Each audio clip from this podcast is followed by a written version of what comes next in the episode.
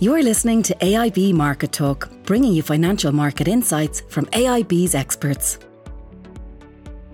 Hi, and welcome to our monthly podcast covering the latest releases of the AIB sponsored Irish Manufacturing and Services PMIs. I'm Jane Kavanagh from AIB Corporate Treasury, and joining me on this podcast is our Chief Economist, Oliver Mangan.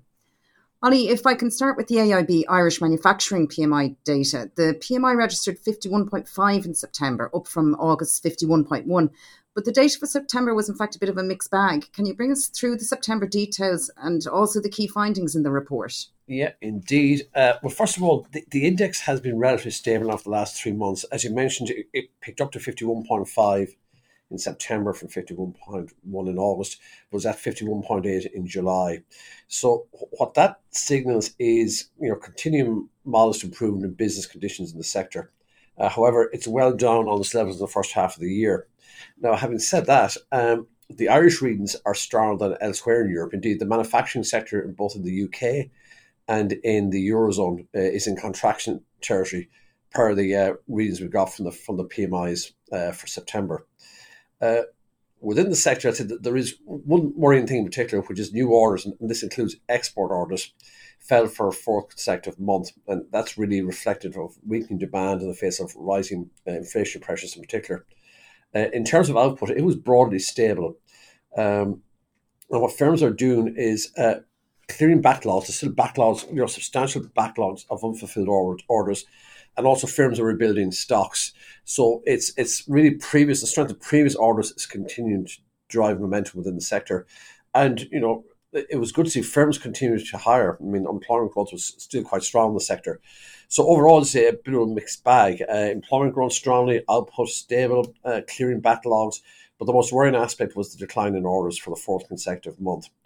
Uh, the other aspect of concern, which is no surprise, is that inflation pressures remain very strong in the sector.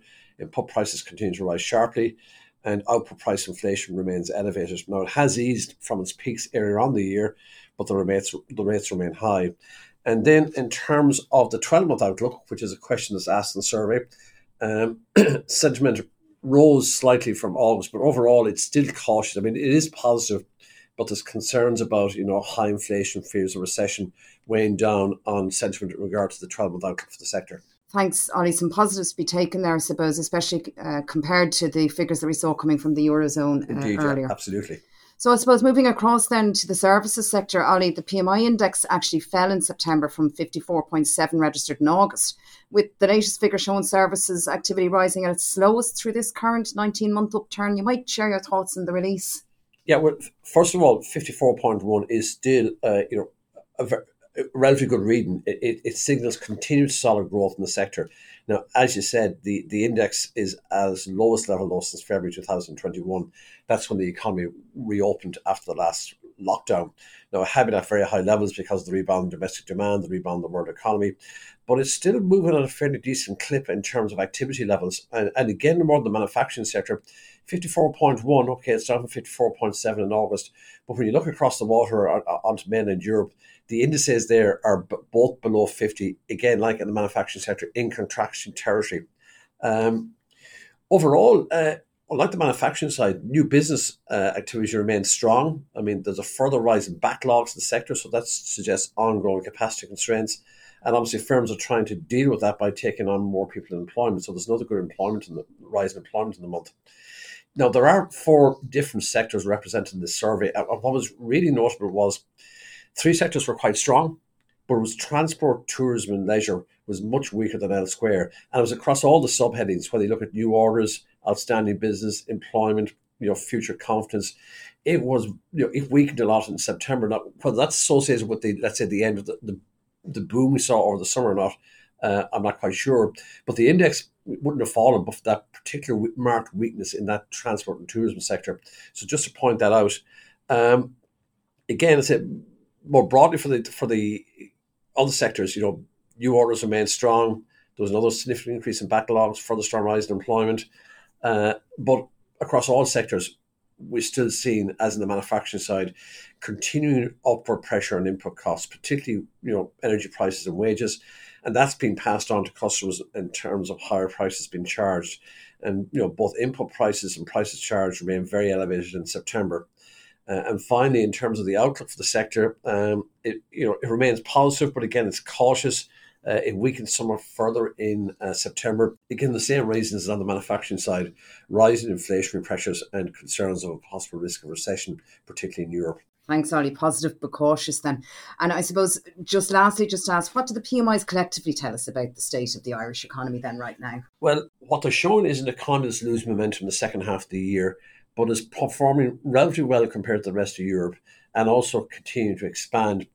And, and in that regard, we've had two sets of important forecasts in the last week uh, in regard to the outlook for the Irish economy from the Department of Finance, which is around the budget, and then from the central bank uh, in the past couple of days and you know they're, they're really consistent with what we're seeing uh, in the PMI surveys this year. We're, we're, going to see very strong growth in the Irish economy. The Department of Finance is around ten percent growth. Central bank is um, around twelve percent growth.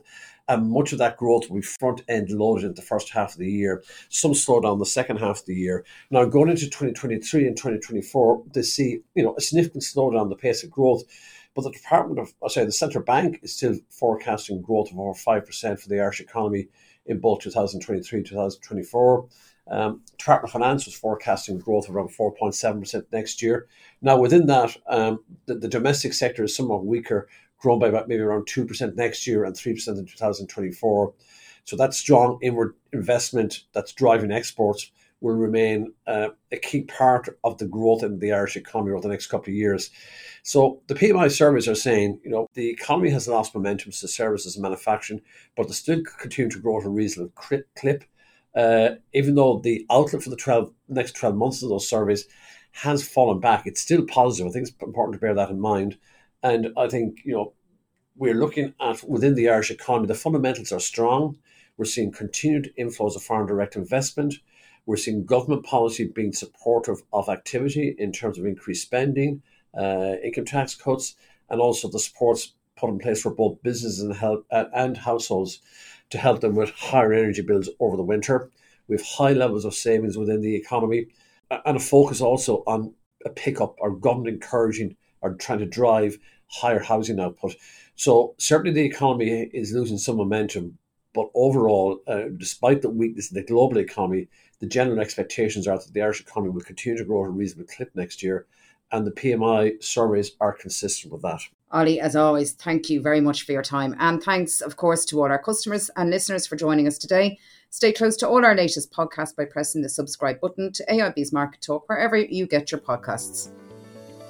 Thanks for listening to the latest edition of AIB Market Talk. Allied Irish Banks plc is regulated by the Central Bank of Ireland. AIB NI is a trademark used under licence by AIB Group UK plc authorised by the Prudential Regulation Authority and regulated by the Financial Conduct Authority and the Prudential Regulation Authority. Allied Irish Bank GB and Allied Irish Bank GB Savings Direct are trademarks used under licence by AIB Group UK plc, authorised by the Prudential Regulation Authority and regulated by the Financial Conduct Authority and the Prudential Regulation Authority.